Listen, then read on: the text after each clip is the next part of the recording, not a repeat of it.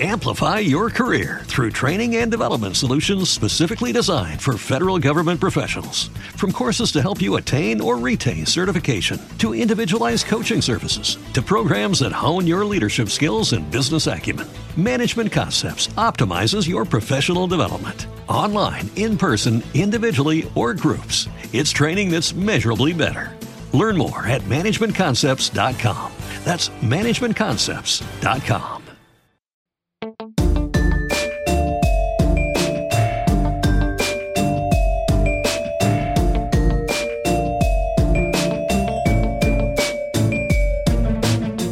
Hello, everybody. Welcome back to Crime Weekly. I'm Stephanie Harlow. And I'm Derek Levasseur. Okay, so we're diving into part three of the Mischelle Lawless case. Do you have anything you want to talk about before we dive in? Because I think we have a longer episode today, which is my hint to tell you we shouldn't talk about anything before. We should not talk about anything. Are we? Let me just ask you a question. Okay. Are we going to have a moment tonight to maybe address the again how did mischelle get out of the car because all i want to say and i will let me just say this quick and we don't have to address it again because it's something that our editor Shannon brought to my attention first for this episode as she was editing last week's episode. And then ironically, you guys mentioned it in the comments. So kudos to you. But just to throw one other wrinkle out there, Shannon and many of you suggested that maybe another theory for looking at alternate theories that Mischelle was stopped by someone who was a cop or was pretending to be a police officer. It would explain her being at the car, her having her dome light on, her rolling down the window, again, total speculation, total theory, but shout out to Shannon and the rest of you who said it in the comments because I didn't think about it. And uh, it's when we're thinking about all the scenarios, that out of box type thinking is what can sometimes solve a case. So kudos to everybody out there. That's all I wanted to say. Um, yeah, I mean that I saw that theory uh, in the comments. There's just nothing to back that up. Right. You know. So well, same like, thing with my theory about the peeing in the side of the road. It's just it's just a theory. Yeah. It's just a theory. It's speculation. Um, yeah, it's possible, but, of course. But, but, shout out to all of you. I'm glad you guys got your, your thinking caps on. It's what we like to see. So, before we dive in, I did want to mention two sources that I've been using to put this series on Mischelle Lawless together. Um, because unfortunately, there just isn't a lot about Mischelle. Like, there's a lot of current stuff, you know, after the case got reopened, after um, the the newer kind of regime of law enforcement took a look at it and they were like uh, we we got to open this back up. So there's more like current stuff but there's not a lot from that time. So these two resources have been invaluable to me and I highly suggest that if anybody's interested in this case learning more diving deeper you go and check them out. The first would be the Lawless Files podcast which I've mentioned multiple times throughout this series. This is a podcast done by Bob Miller. I've also been talking to Bob. He's been very helpful in, you know, anytime I have questions, getting right back to me. So thank you, Bob. Shout out to you. Amazing podcast. Uh, check that out. We also have the book, which is titled The Murder of Angela Mischelle Lawless, An Honest Sheriff and the Exoneration of an Innocent Man. This book was written by Stephen Snodgrass, a lawyer, and then also Joshua Kezer, who, as we know, is the person who was put into prison wrongly for Mischelle's murder. So these have been invaluable resources. You can find the book on Amazon. I actually bought it on uh, Kindle, and then I have a hard copy too, so that I could kind of refer to it wherever I was and whenever I needed to. And like I said, these two resources, the uh, Lawless Files podcast and this book have been invaluable to me throughout this time putting these these series together. All right, so let's dive right in.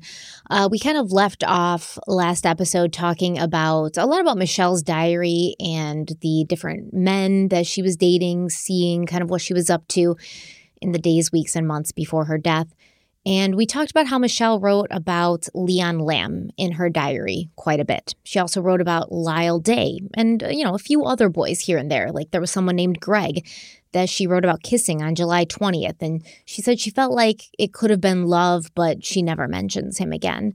But there's more than one entry in Mischelle's diary about someone named Mark. And Mischelle never gives a last name, but her diary entries do give us some context, some information to help us piece together whether or not this mystery Mark could in fact be Mark Abbott, which would suggest that Mark Abbott and Mischelle Lawless did in fact know each other before her murder, even though he claims they did not. On July 2nd, Mischelle wrote, quote, put money in the bank and got a new outfit. Spending night at Laura's, went and saw Jocko and went to Crackle. Met a guy named Mark. Got stuck in Cape. Our telephone pole was on fire when we went back to our house. It's been storming. End quote. On August 6th, she wrote, quote, went to work after came home and Laura came over. She went with me to class. Eric Almer taught. Sexy. Went to Crackle. Took Mark and Jocko home. Kissed and he asked me out.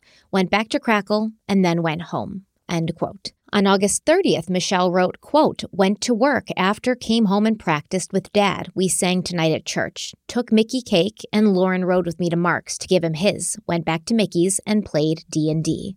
End quote. And then finally, on September 3rd, Mischelle wrote, quote, went to class in Taekwondo. Laura worked out, left and went to Mark's and Crackle, saw Dana, she got kicked out, stayed at Mark's. End quote. Now, these diary entries may have remained completely obscure if not for the hard work of Bob Miller of the Lawless Files podcast, who tracked down a few people that Mischelle had mentioned in these journal entries to get some clarifying information about who this mystery Mark could possibly be. Miller says that in the case files, there was a brief mention that this Mark person may have been a guy named Mark, who was in the Sigma Tau fraternity where Michelle had been to parties a few times. Miller also spoke to the person identified as Jocko in Mischelle's diary, and Jocko's real name also happens to be Mark. Jocko was a bartender at the Purple Crackle in Cape Girardeau, so this was a nightclub that Mischelle referred to simply as the Crackle in her diary. But Jocko also happened to have been a former member of the Sigma Tau fraternity, and he was able to give Miller a few names of people named Mark that he knew either through Crackle or through the fraternity. Now, none of the marks that Bob Miller contacted, the names that Jocko gave him, none of them remembered Mischelle. And Jocko himself also had no memory of Mischelle, although he did know Mark Abbott, but just by reputation. They weren't friends, they didn't hang out or anything like that. Although he said he's certain he would never have gotten in the same car as Mark Abbott, it is possible, as Miller theorizes, that Mischelle dropped Mark and Jocko off at home, as she writes about doing in her diary on August 6th. But this could have happened at completely separate times, meaning they were never in the same car together. So she didn't necessarily take Mark and Jocko home at the same time. She brought them both home, but at separate times that evening. Also, Mischelle never states out of Mark and Jocko who she kissed and who asked her out. But since Jocko doesn't have a strong memory of Mischelle, it was likely Mark that she had this intimate connection with, as their relationship is the one that seems to progress, with Mischelle meeting Mark on July 2nd, kissing him on August 6th, bringing him some cake on August 30th, and finally staying over at his place on September 3rd. Bob Miller writes on his website that he got the impression that Mischelle was one of the many girls who sort of like to hang out with the Sigma Tau guys, who liked to hang out at Crackle, and she knew enough of the people who were related to these places by name just from being around them a lot, but she didn't know them well enough or have enough interactions with them for them to remember her out of the other throngs of college girls that they would have been seeing every weekend during that time. Bob Miller also spoke to the person named Mickey that Mischelle referred to in her August 30th entry. So Mickey actually lived down the road from Mischelle and they worked at Shoney's together. And by the time Miller tracked Mickey down, she couldn't remember exactly why Mischelle would have been writing about cake in her diary, but she thought it could be a reference to someone else that Mischelle had written about that day, Lauren. Lauren was Mickey's young daughter, and her birthday had been a few weeks earlier, so they may have had cake that day to celebrate it. Now, Mickey told Bob Miller that she did not know who Mark was that Mischelle was writing about in her diary. But when he asked her if Mischelle had ever mentioned twins, Mickey said yes, Mischelle had mentioned a set of twins and had talked about finding them attractive. And Mickey was not the only person who had mentioned this specific fact. Mischelle's best friend, Lalisha Odell, she told the police that she personally didn't go out with people that she didn't know well, but Mischelle did. And she said one guy who she didn't know, but who wanted to go out with Mischelle, he drove a little black truck. And as we know, Mark Abbott drove a black Chevy S10, which is a little black truck. You would say that an S10 is like a smaller truck, right? Yeah, sorry everybody with an S10, but it's a tinier. It's not, truck. not it's not huge. Yeah. It's like a baby truck. I didn't say that. I did. I didn't say that. So, two other sources have told Bob Miller that Mischelle had spoke about a set of twins, and she mentioned that she found them to be attractive. And in the 48 hour special on this case, a friend of Mischelle's claimed that Mischelle had once told her she was going to see Mark Abbott, not necessarily that night of her death, but at some point she was meeting up with him. Now, there's also a few other geographical connections between Mark Abbott and Mischelle Lawless. For instance, the Purple Crackle. So, the Abbott twins' father, Larry Abbott, he was good friends with the owner of the Purple Crackle. And allegedly, because of this relationship, Mark and Matt Abbott were given special privileges at this nightclub, which in the 90s, the club did allow people 18 and older to come in. But obviously, if you were under 21, you wouldn't typically be allowed to drink unless you were an Abbott. And then that rule did not apply. The Abbott twins, reportedly, according to what a bartender who worked at the Purple Crackle told Bob Miller, they were allowed to drink and party at the club to their heart's content, even before they were 21.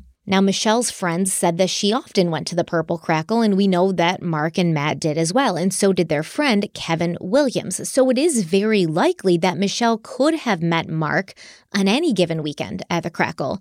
It was one of those places that he was known to be on a weekend night. Mark Abbott also knew Andy and Tammy Stone from the TNT tanning salon in Sikeston, where Mischelle tanned and where her situationship Lyle Day sometimes worked and often hung out. So there's a lot of things, there's a lot of places where Mischelle could have run into Mark Abbott. The police reportedly talked to a lot of people who knew Mischelle and who knew of the men that she was seeing, but none of them mentioned anyone named Mark. And in fact, Lalisha O'Dell would later testify that Mischelle hadn't even told her of these instances mentioned in her diary about meeting Mark, kissing him, staying at his house. And that kind of makes it seem that maybe if Mischelle did have something going on with this mystery mark, she might have been trying to maybe keep it a little bit of a secret. And if we look at Mark Abbott's personal life at the time of Mischelle's murder, we could understand why. The Abbott boys, as I mentioned, did have a reputation for being very charming, charismatic, kind of like the big men around town and always sort of also courting various women. Also, at the time, Mark Abbott was in a serious relationship with his friend Kevin's sister, uh, Melissa Williams or Missy Williams. They lived together. So, if Mischelle was kind of walking on the wild side and maybe having a small dalliance with uh, Mark Abbott, who was a bad boy, she may have kept it on the down low. She may not have been wanting to tell her friends about this either because Mark had asked her not to. You know, maybe he'd asked her to keep it quiet so that his girlfriend Missy wouldn't find out, or because Mischelle knew that her friends might judge her for getting involved with someone who had a reputation for kind of being a womanizer and a party, a kind of a partier, and like somebody who wasn't going to take you seriously, like Mark Abbott. So we may not know exactly who this mystery mark is in Mischelle's diary, but I think it's safe to say that there were enough connections between Mark and the Purple Crackle and the TNT Salon, and in general, just between Mark and places or people that Mischelle was familiar with. It's safe to say they could have met at some point before her death. And honestly, they probably did. They knew people that they had in common, you know, like they knew the same people. They would run in the same circles, they would go to the same places. So it's it's almost hard to believe that Mischelle and Mark Abbott never crossed paths at all before her death. Yeah, no, I agree. And I, I would love to be a fly on the wall and know how much of this was investigated by police because if I were looking at this case, I would be looking at my victim's journal um, very intensely mm-hmm. and making note of anybody who's mentioned in there. And this guy, Mark, regardless of who this mark is, he would be uh, be high on my list. And so, let's say for for for this example, it's not Mark Abbott. I would do whatever I could to try to identify how many marks were in the immediate area, how many marks would be in the relative age range of her, and could have crossed paths with her during this time. Uh, other marks that maybe her friends and family were aware of. I'd go speak with all of them to see if they had any type of connection with her, if they had any intimate t- relationship with her, all of these things to to potentially rule them out uh, and also narrow the pool of potential people that could be this mark. And as far as what you said about Mark Abbott, It does sound like it's him, doesn't it? Right? It sounds like the reason you would think that if they were intimate with each other, multiple people would be able to verify that. But if this, like you said, was something that was kind of hush hush because Mark was in a relationship and Mischelle was honoring that by not saying anything to her friends or family. And obviously, Mark didn't want her around in any public places like the Purple Crackle because then that might tip other people off to what they were doing. So when they met up, it was usually alone eh, or at his home, right? So the only people that would know would probably be Matt Abbott and his father. Which And Kevin Williams, yeah. uh, and Kevin Williams, right? Kevin Williams, the friend, was he living there as well? No, but I mean, like later, Kevin Williams is going to claim that Mischelle was seeing Mark and there was a relationship there. So, like, yeah, this is something if you, even though Mark is dating Kevin's sister, you know, but Yeah. bros before hose, I guess, kind yeah, of thing. I mean, yeah. you know, even if it's your, your own like sister. No, it wouldn't be the So- first. Wouldn't be the first time I heard something like that. But obviously, this is extremely significant because it doesn't. There's nothing in that journal entry that says, "Oh, Mark was the one that killed Mischelle."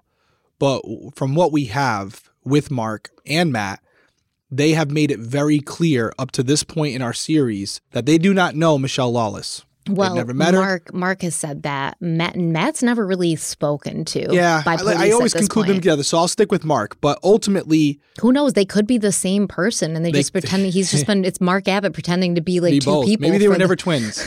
maybe they never. Were were they ever seen in the same place? That's the real question. Um, yeah, what's that? My daughters always watched that show with Dove Cameron. She's like a twin on the show, but in reality, it's just one woman playing both roles. Dove Cameron. Anyways, I. Uh, I mean, it's kind of like Lindsay Lohan, right? In Yeah, the Parent ex- Trap. Yeah, there you go. That's more our speed. I think. I have go. no idea who Dove Cameron even is. Dove is. Cameron. She's like huge, by the way. Oh, Shout out. Dove Cameron in case you watch this. Oh, You is she a don't. singer? Yes. Okay, I know her from singing. Yeah. I didn't know she was an actress. Yeah. All right. So there I we go. eat boys like you for breakfast. Okay, never mind. There you go. All right. that song. Um, but when it comes to Mark, this is incredibly significant because if you're able to definitively say that the Mark in this book is Mark Abbott, then it is unreasonable for Mark to walk into a police station and say that he approached a car that he didn't immediately recognize and saw a woman inside the car who was injured That he didn't even know was a woman. right and recognize the this as the same woman that he had been i'm gonna i'm gonna assume for this per- they're sleeping over together that they were sleeping together maybe i'm wrong but I at minimum fair inti- assumption. Yeah. uh, at minimum intimate with each other hmm i don't care if it's the back of her head the front of her head the car in conju- conjunction with her body i would know who that person is very easily within a second i would probably recognize the car as i pulled up to it if i wasn't the one who had killed her right so if if you were able to say without a d- shadow of a doubt that Ma- Mark had an existing relationship with Mischelle prior to this incident, and he went to the lengths that he went to to make it seem as if he had never met her before in his life, although that doesn't, although there's not evidence there that says yes he killed her. I would go out on a limb and say if you could prove that he knew her and had a relationship with her, based on his behavior when he was asked about her or when he inquired about her, I would say it's very likely that he that he was involved in her death because there would be no other reason to do that, none whatsoever.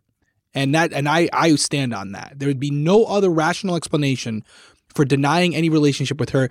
You could say, "Oh, he didn't want people to know that he was speaking to her because it could affect his existing relationship."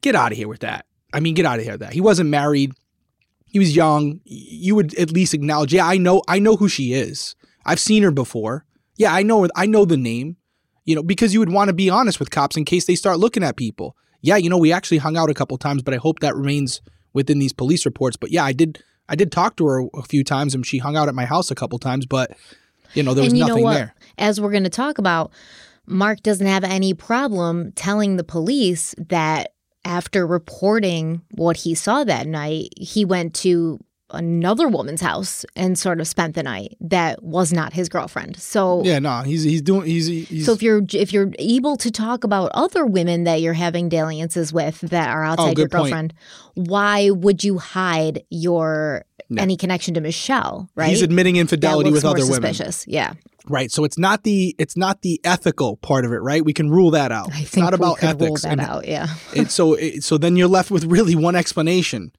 He wants to distance himself from Mischelle as much as possible yeah. because he's trying to create that level of separation where the, the police can't connect the dots. Where I have no motive. How could I? I don't even know her. Right. And that's why Bob Miller probably spent so much time on this because he knows what I'm sitting here saying, which is hey, if you can prove that he knew Mischelle before her death, whether it's a some type of photo, whatever it might be. Oh my God, if you had a photo, if you had a photo of just them being, I mean, know, imagine if it happened now, right?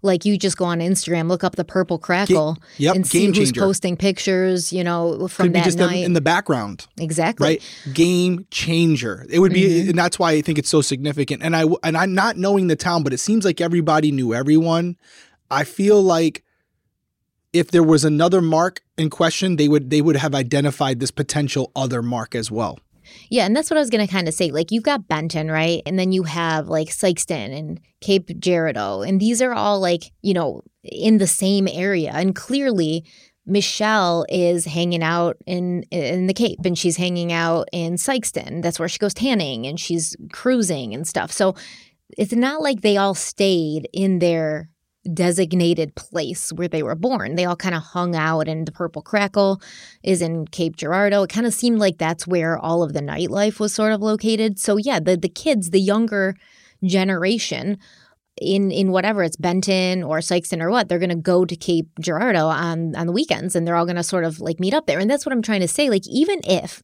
the mystery mark in Mischelle's diary is not Mark Abbott, it's still for me hard to believe that these two people never crossed paths even though they went to the same places and they had people in common. Like they knew people in common. Uh, this isn't i'm not saying this is a bad thing but mischelle was having relationships with multiple men. Yes. And e- even if it were just at that level it, i find it very hard to believe that mark wouldn't know of her especially in a, in a town like that where he wouldn't have heard that name known of her maybe seen her out once or twice. So when you Mhm. have that reenactment and the name is brought up and he basically has no clue who this girl is. No clue whatsoever. Never heard of her never seen her barely knows the dad knows the name. That's about it. It's a it's a it's a stretch. He would have been better off just saying yeah you know i i've seen her a couple times. That's crazy you know and she always seemed like a nice person or whatever something. But man i'll tell you what we always talk about things that can still be done in this case to move it forward years later man if someone came forward and had evidence that those two knew each other i mean lots of people have you know, but it's it. just hearsay. Yeah it's just hearsay. said it. Like Yeah, i know exactly. you mentioned kevin williams came forward so this is and, significant. and is Kevin Williams like the question is is Kevin Williams doing it to detract attention from him to cover his own ass to Right. sort of point the finger? Like it- it's so difficult. And why didn't the police put as much work into finding out who the mark in Mischelle's diary was as Agreed. as Bob Miller did like Agreed. That, would have been all over that. That Right.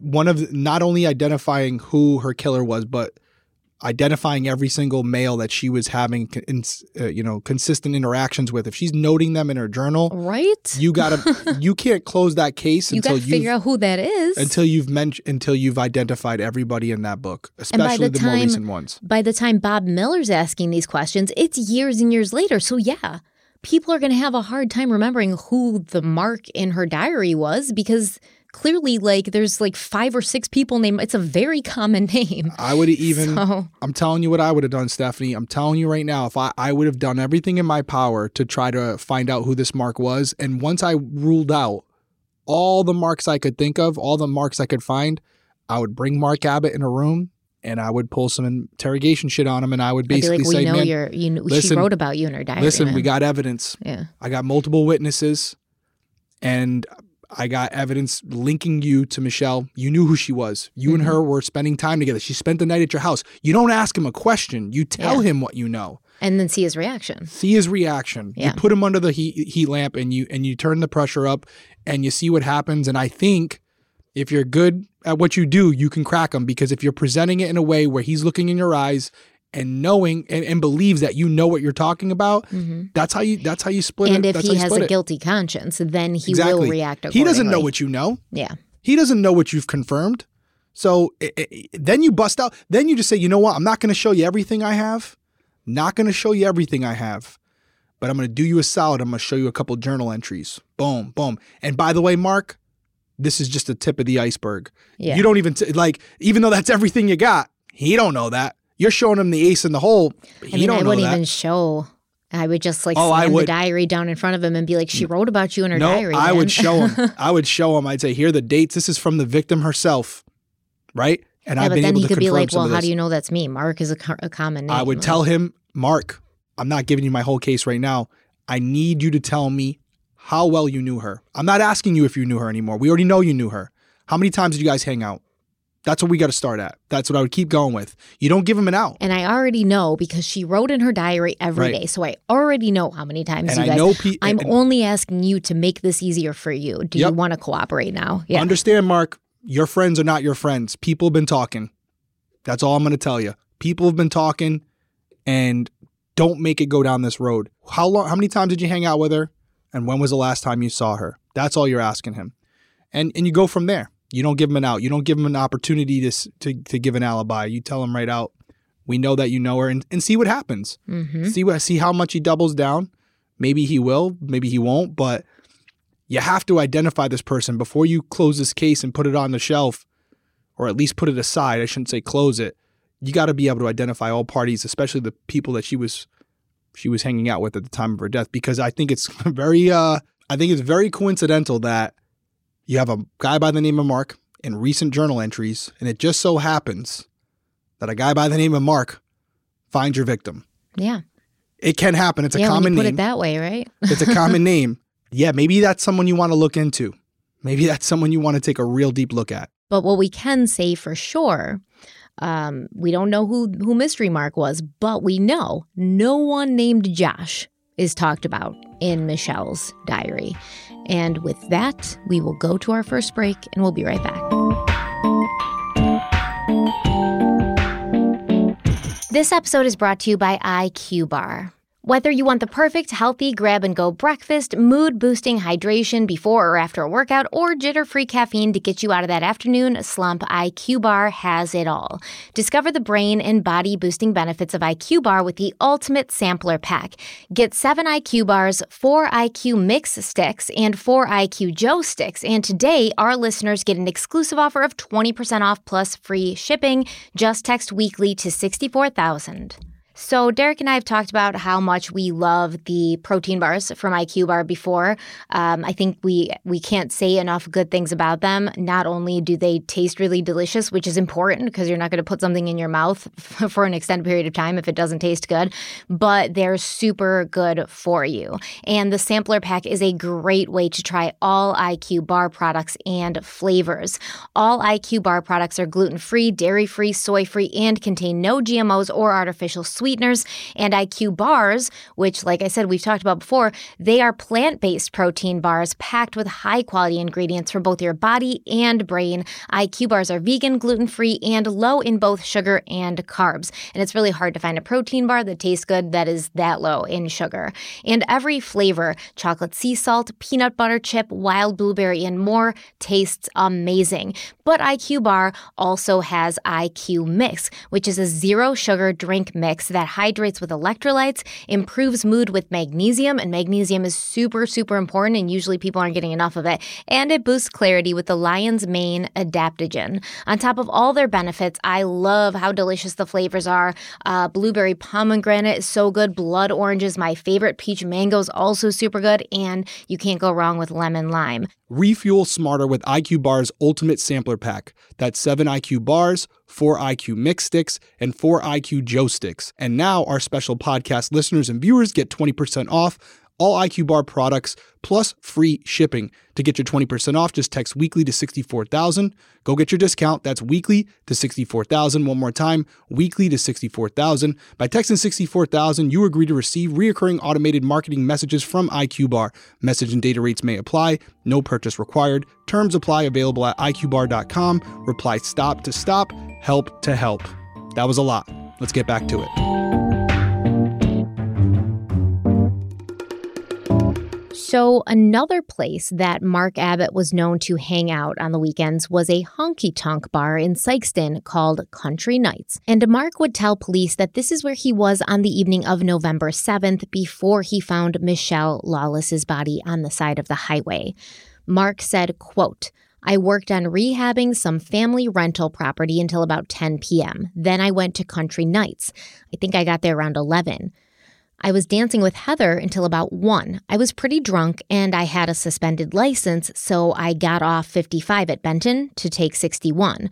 Those asshole Scott City cops were trying to catch me driving, so I took the back way home. End quote. Now, I think it's interesting, depending on who Mark Abbott is talking to.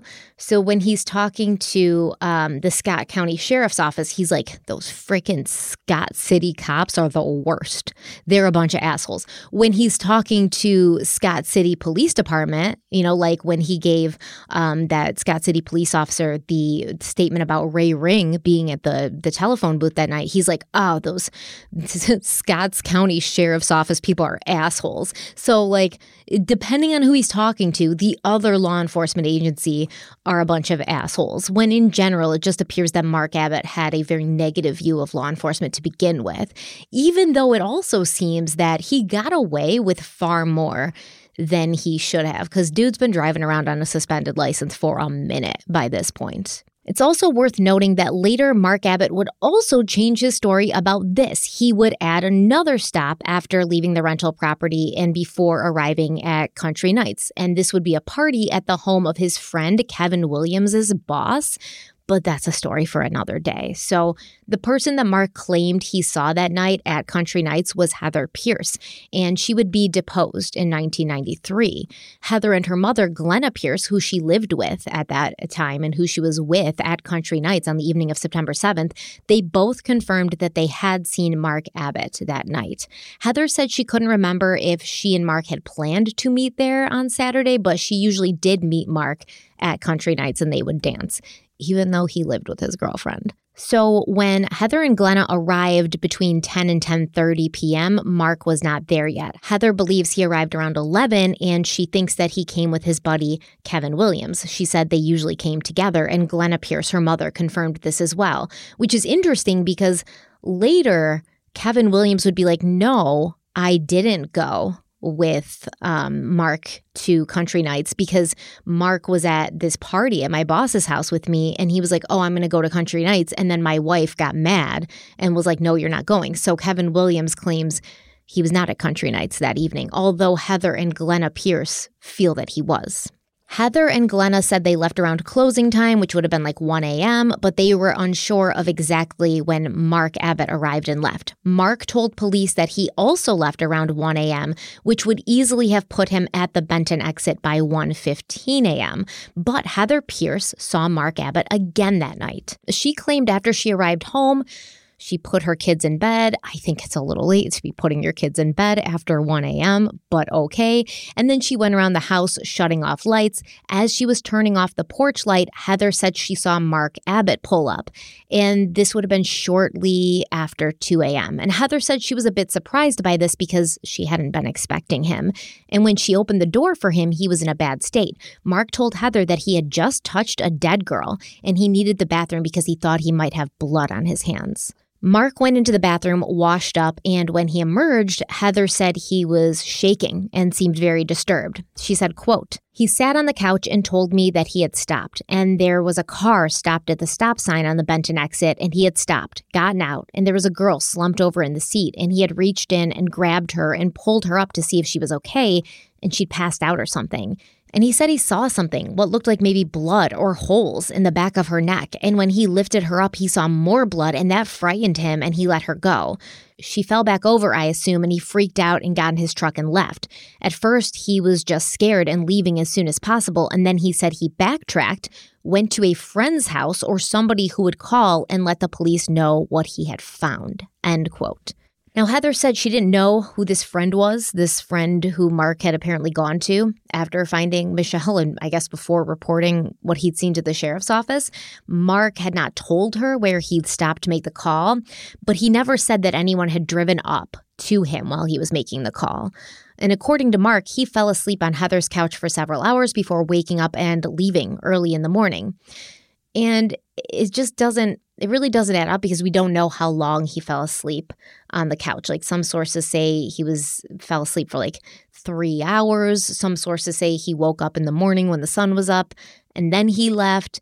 But what we do know is even if he only stayed three hours or if he waited till the sun came up let's say it's like 8.30 or 9 he clearly did not go right home because we know that Deputy Beardsley arrived at Mark's trailer on the morning of Sunday, September 8th, and Mark wasn't there to be interviewed until later that afternoon. So Beardsley had been to the trailer at 9:24 a.m. and 10:15 a.m., but it was not until 12:45 p.m. that Mark Abbott's truck was parked outside the trailer. So there's also some sources that claim Mark went somewhere else before going to Heather Pierce's house what I would call a reliable source, but maybe not. We'll see. We're going to talk more about that later. I'm going to guess it was his brother at some point, right? His brother was involved with this whole thing. You haven't mentioned him yet, but. It was not his brother who said that he didn't, he went someplace else before going to Heather Pierce's house. It was his girlfriend at the time. But once again, these things don't come out until like years later during the trial. Mm. Um, so. Well, we know at one point he had an interaction with his brother. Somebody how we, did. How do we know? Well, because we have someone who went to the police department to report her, report Mischelle, and then we have someone who showed up to the to the actual crime scene again after the fact. And you think that that couldn't be the same person? It could be, but if I'm going out on a limb here, I would say he goes home, tells his brother what happened. He goes and lays low at this woman's home to be off the radar for a little bit. Well, he didn't get there till after two. He didn't get there till after two, but that's what I'm saying. He goes home to his to see his brother, tells him what's up. His brother says, "Some find somewhere to lay low." That's why he shows up this this woman Heather's house, and basically unexpectedly, without like she she didn't know he was coming over, but he needs a place to go to be off the radar, so he goes there, crashes on her couch for That's a few not his house in case police come looking for him. Right, it's not yeah. his house. He's crashing somewhere else. He's off the radar, and his brother is going around doing the follow up, checking in, seeing what he can find out, seeing what police know. Who are they looking for? If they're looking for his brother, they're to say to him, "Hey, hey, Matt, where's your brother Mark at?" They didn't even barely want to talk to him that night. So he he probably went back to Mark and said, "Hey, man, nobody's asking questions about you. You're good so far." All right. So here's what I think. I think that Mark and Matt were allegedly, in my opinion, both active that night directly after um, you know, what happened to Mischelle happened. I think that Mark went to the sheriff's office to report what he had found. Right. And and maybe he gave his name as Matt, or maybe Wes Drury overheard, or maybe Wes Drury purposely gave the wrong name to try to like add some confusion to the mix. We don't know for sure. And Matt goes to the crime scene and talks to Officer Moore and asks like oh i'm the one that found her and reported her. Is she alive? Because he's trying to get some information at this point. Because remember the person who pulled up to officer moore was driving a truck and wearing different clothes than the person who had reported to have found mischelle at the sheriff's office. And we know that mark drove that little baby truck and we know that matt drove a car. So what, what time did, did what time did max uh, mark slash matt show up at the police station again? Well that is a very good question, and I'm actually going to tell you right now. Okay. Okay, great. I did not know. I, yeah, that wasn't planned. Perfect folks. timing. so, as a quick refresher, um, Mark has talked to the police in some capacity several times by the time he's interviewed again on November 23rd. So his story has never stayed the same any of these times. So let's say for the sake of argument that it was Mark Abbott and not Matt Abbott who showed up to the Scott County Sheriff's Office around 1:30 a.m. on September 8th to report finding a girl in a car who had been shot. At that time Mark knew that Mischelle was a girl and that she'd been shot, right? Because he says this to Wes Drury. I found a girl, she's been shot.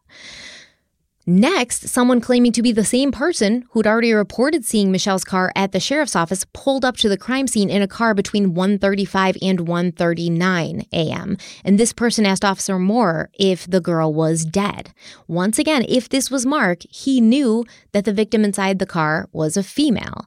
So, is it possible that it could have been the same person? Yes, because the sheriff's office is very close to where Mischelle's car was, like I think a mile and a half, 2 miles away. So if Mark reported what he saw at 1:30, he could have, you know, taken 5 minutes to do that and then left and been at the crime scene by 1:39. I just don't think that it was Mark in both places. I just don't, in my opinion. I mean, you Um, could have that easily answered, right? Because again, you're saying it was a 139 he showed up at the crime scene. between 135 and 139 is what Officer Moore gives. It's really easy. Uh, from what you said at the beginning, it was uh, Roy Moore who was at the crime scene, right? Who spoke with Matt or Mark, right? I am doing yes. quotations here. Okay. Correct. So at minimum, Moore, because he's a human being with two eyes, Mhm. should be able to recall what the individual was wearing that he spoke with. He did. Right. And also, Heather should be able to recall what Mark was wearing when he arrived. And if it's the same person, more than likely they would be wearing the same clothing. If not, then it would be two different people, unless at this age, Mark and Matt were still matching their clothes, like you do with younger identical twins. I mean, as we established in the first episode, the person who showed up to the sheriff's office and the person who showed up to the scene and talked to Roy Moore, they were not wearing the same clothes. Exactly. But what Yes. I'm saying is, let's say for a second, Mark, after going to the crime scene, right? Mhm. After going to the police, went home, changed, Mhm. then went to the crime scene. He would not have time to do that. That's my point. So I, I, my, I'm under the belief it's two different people. But what we, we'd have to theorize here is that Mark shows up at the crime at the police station, makes the initial report, goes home, changes, goes out to the crime scene, right? And then I would want to know if the person at the crime scene, whatever clothes he was wearing, were the same description of clothing that Heather described. Because if not, then it would be Mark going home and doing another wardrobe change before going to her house. So the only explanation would be two different people. Well, first of all, Heather's not spoken to until 1993. Okay, but she can't remember what he what what, what clothes he was wearing. I mean, m- maybe not, but I mean, regardless, I would still think, I would say that if Mark showed up at her house around two and was like, "I just touched a dead girl, I need to wash my hands," dude has not gone home and changed because why would you go home and change your clothes but not wash your hands if you thought you had blood on your hands and then you'd go to somebody else's house Yeah. to wash your hands unless you were trying to set up an alibi, unless you were trying to make it look like you were someplace else and that you were just you had just come from discovering this and uh, I don't know what to do. So I agree with you. I just don't know if Heather was even asked what Mark was wearing when he showed up at her house that night. Yeah, I mean, I would think if something that crazy showed up where he said, "I just touched a dead girl," you it would be it would be burned in your brain what was said and what was what you saw that night. But overall, the point is the the police didn't care about Mark Abbott, right? So they're not oh, asking Oh, no, these clearly. questions. No, I- they don't I get that. care if it's if it's Mark or if it's Matt or if they're these two twins are walking around pretending to be each other all damn night. They did not care. So these clarifying questions were never asked. Yeah, you're looking at a situation where you have Mark carrying this out on his own, where if he if he did it, and then going home to Matt and saying, "Brother, I need some help here. I'm in trouble. Something went down. It wasn't meant to happen like this. I need your help." And Matt says, "Go to get off the get off the road. Go park your car somewhere. Go. Don't leave. I'll come get you, or I'll find you. Just tell me where you're going." Or as I think you alluded to a little while ago, they were together the whole time and they just split up after yes, the incident. that is occurred. what I I be yes, Yeah, that's what I'm yeah. that's what I'm saying. But I think Allegedly, both scenarios are what- yeah. plausible because he didn't show up at Heather's until 2 a.m. So it would be easy for him to. Yeah, Go but he was at the sheriff's office by 1.30. So he would have had to have reported what he saw before going home. I agree. I agree with that assessment. Yeah. 115, he's at the crime scene. 130, he's at the police department. On it, he goes and talks to his brother. I'm not going back there. You go back there for me. And his brother says, "Go get out of here. Don't be here in case they come looking for you. Go No, somewhere else." Because Matt, well, whoever was pretending to be Mark at the crime scene, whether it was Mark or Matt, is there between 135 and 139, which solidifies, in my opinion, my belief that they were together at the crime scene and they split up.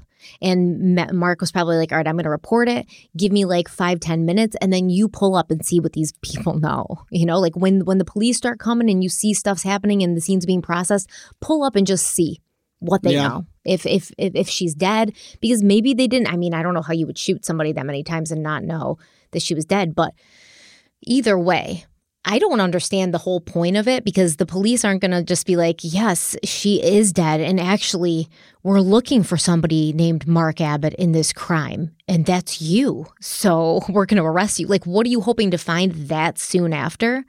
I'm not sure. If you committed the crime, you're not going to go right back to the crime scene. You're not going to put yourself there. But again, like you said, they're not smart. So you That's could argue why I that. think Mark was at the sheriff's office and Matt was at the crime scene. Yeah, it's possible. I would also say, where are these times coming from? The, the police reports. So, like after okay. Officer Moore went home, you know, because he had yep. that white car pull up to him just minutes before whoever was claiming to be Mark pulled up. So he was marking these times. Thank God. Yeah, and I, will. I the only thing I'll say is it, it, is based on the department we're dealing with, right? We can't in one sentence say that they're I terrible agree. investigators yeah. and at the same time hold them to the standard that their times are completely accurate. So these could be rough estimates, yeah. Even if they're t- five or ten minutes off, I think you would agree based on the mileage. They then it might be plausible that it was two of them. It could be.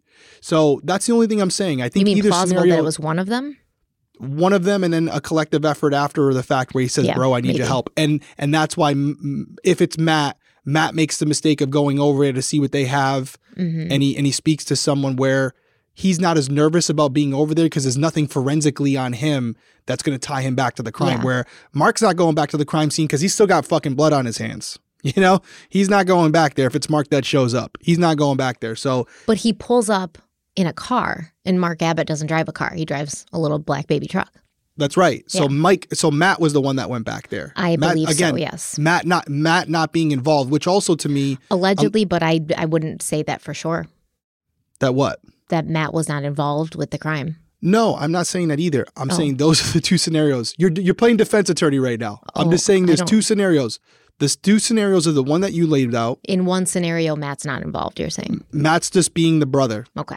And he's trying to gather information about it. And I think either scenario is possible. And I think the fact that they're in two different vehicles so quickly could also suggest that. But I'm not saying that what you're saying is implausible. Mm-hmm. Because again, if it's two different, if now you have to have a situation where, and I know you said this in episode two, where this was some collaborative effort where they waited for this young woman to come off the exit.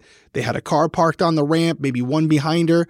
I personally will come right out and say, I don't believe that that happened. Mm-hmm. I just think that I don't see why they would do that all that for this girl who they barely knew, who Mark wasn't really even telling people about. But now they're going to plan an assassination. Well, I haven't even told you what their motives would be. Well, that's what I'm saying. We're going to get there, but I'm only this point. You get you know the whole episode. You know the whole story. Up to this point, I don't see a world where these two guys plan the assassination of this young girl who they barely knew.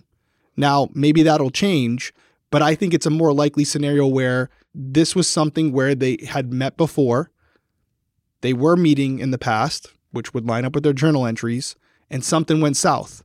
I don't know what that is. We probably never will know. But something didn't go according to plan and it resulted in Mischelle's death. Mm-hmm. Mark scrambles because he's been hanging out with her consistently, mm-hmm. if he's the Mark in the journal mm-hmm. entries. And the, who are you going to go to? You're going to go to your who brother. You're going to call, yeah. You're going to go to your brother. So if the times are a little off, off, I would even argue.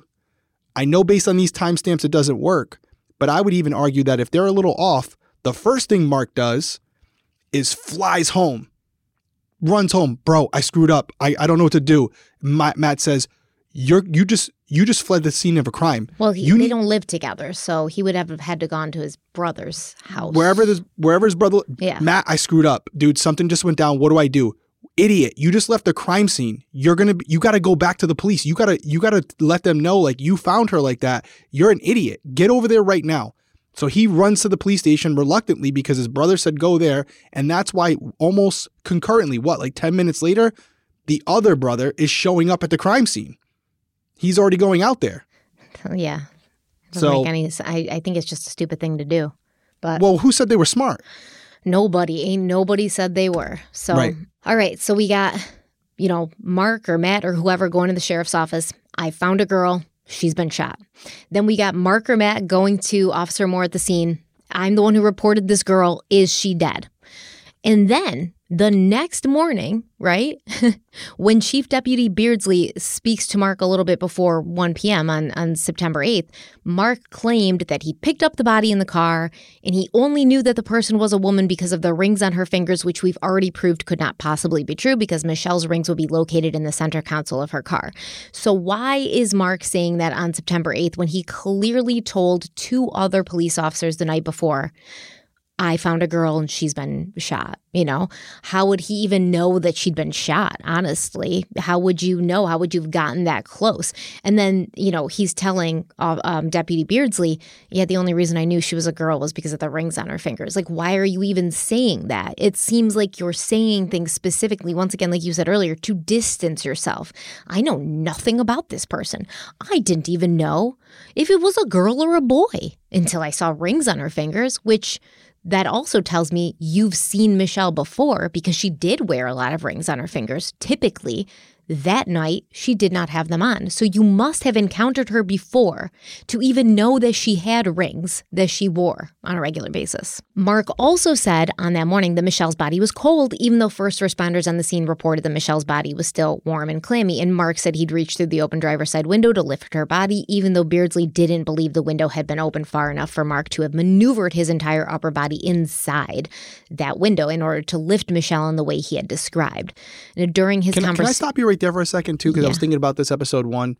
I think about myself like if I rolled up on a car and I saw someone slumped over, would I reach in the window where I'm kind of at like an awkward angle to try to lift them up, or would I just open would you door? try the door? Yeah, because the door, the driver's side door wasn't locked, right? Yeah, or I would at least try it to find out. Yeah. You know, I would try to find out. I don't. Know. But it believe, wasn't. We Yeah, we so- know when when the first responders got there, the passenger side door was It just locked. seems like a. It seems like an awkward thing to do. it doesn't. hey, it does not make any sense. Hey, are you okay? And you like you might put your you head. might speak through the Yeah. open window, and then when that person didn't move, maybe you'd open the door and then try Right. to like shake them, but you wouldn't like lift them. Yeah, doesn't make sense. So doesn't make sense. So during his conversation with Beardsley, Mark would also mention, remember, something about a sketchy hitchhiker. But this hitchhiker would never be a part of his version of events again. Never talk about this person again. Not long after talking to Beardsley, Mark once again went to the Scott County Sheriff's Office to talk to Deputy Brenda Schwitz. And he did mention seeing someone else that night, but it wasn't a hitchhiker by Mischelle's car. It was a dark complected man, probably Mexican, in a small white car who pulled up to him in the parking lot of the Cup Mart while Mark was trying to call 911. Then we know that on November 18th, Mark went to the Scott City Police Department, spoke to Officer Bobby Wooten, once again changing his story and claiming he now knew who he had seen in the parking lot on that night, and it wasn't a Mexican man at all. It was now a black man named Ray Ring, and Mark knew that Ring was looking to talk to him, and he thought that Ray Ring was looking to talk to him because he wanted to ask him about what he'd seen that night. And we also know from Brenda Schwitz's notebook, which would not be uncovered until many years later, that during a law enforcement meeting on November 11th, Mark Abbott was placed on a list of suspects in the murder of Mischelle Lawless, even though Schwitz and Sheriff Bill Farrell would later say that Abbott was never an early suspect in this case. We also know that Brenda herself was suspicious of Mark's changing stories. She made notes wondering why Abbott returned to the crime scene after reporting what he had seen at the sheriff's office. She wondered why he was telling several different stories about what he had seen that night, and she planned to interview him again, but she didn't want Abbott to know that the Scott City Sheriff's Office had talked to the Scott City Police Department and found out about what he had reported seeing Ray Ring at the Cup Mart that night. So she wrote in her notes, Don't mention Ray Ring. Ask about Guy at phone. See if he gives names. And she wanted to make sure that when she talked to Mark Abbott again on November 23rd, she sort of strategically almost gave him the rope to hang himself, right? Like, let's see if he says the same thing to us that he said to the Scott City Police Department. Yeah. And uh, now that we've kind of recapped that, and it, and it, I like to see it all laid out, like how many times the story changed, and why would an innocent person have so many different wild versions of events that don't like resemble each other at all? And to see it laid out like that, I think it's a little bit more impactful. So let's take a break, and we'll be right back. With HelloFresh, you get farm fresh, pre portioned ingredients and seasonal recipes delivered right to your doorstep. You can skip trips to the grocery store and count on HelloFresh to make home cooking easy, fun, and affordable. And that's why it's America's number one meal kit the kids are back to school, and people think that um, with the kids back to school, life gets less stressful and less busy. But I hate to tell you, if you don't have kids, it gets way more stressful and more busy because during the summer, everybody's kind of doing their own thing. They're on your schedule, but when they go back to school, you're on their schedule, and you can kickstart a fresh fall routine with HelloFresh. HelloFresh handles all the meal planning and shopping to deliver everything you need to cook up a tasty meal right at home. They do the hard work, and you get to take the credit. And when it comes to options, options, honestly, with HelloFresh, more is more. That's why their menus include 40 recipes and over 100 add on items to choose from every week. And a busy fall schedule doesn't always leave you with time to spare. With HelloFresh, you don't need to spend all evening in the kitchen to whip up a wholesome meal. With their quick and easy recipes and 15 minute meals, you can get a tasty dinner on the table in less time than it takes to get takeout or delivery. And that is the truth. I can tell you from experience. Lately, getting anything DoorDash takes 45 minutes plus. And did you ever wish you could spend less time planning, shopping, and cooking for the family and more time with your family? From easy time saving breakfasts, which will help during back to school, and family dinners to kid approved lunches and snacks, HelloFresh has what it takes to keep everyone, including you, happy and satisfied. I love that HelloFresh sends all the ingredients that you need for each recipe right to your door. They're always fresh, farm to table. They always look good, they taste good, and they give you recipe cards that you can easily follow along with with pictures, step-by-step instructions, everything that you need to put uh, together any meal that they give you even if you're not used to being in the kitchen, even if you're not used to cooking. So we love HelloFresh. I know personally I've been using HelloFresh since early 2020. Derek's been using HelloFresh for at least I would say almost two years at this point, definitely over a year. And we both love it. We love the time it gives us to spend more time with our family. We love cooking with our families. And he's going to tell you how you can check HelloFresh out for yourself. That's right. Just go to HelloFresh.com slash 50 Crime Weekly and use our code 50 Crime Weekly for 50% off plus 15% off the next two months. Once again, that's HelloFresh.com slash 50 Crime Weekly and use our code 50 Crime Weekly for 50% off plus 15% off the next two months. Go check them out, guys. HelloFresh, America's number one meal kit.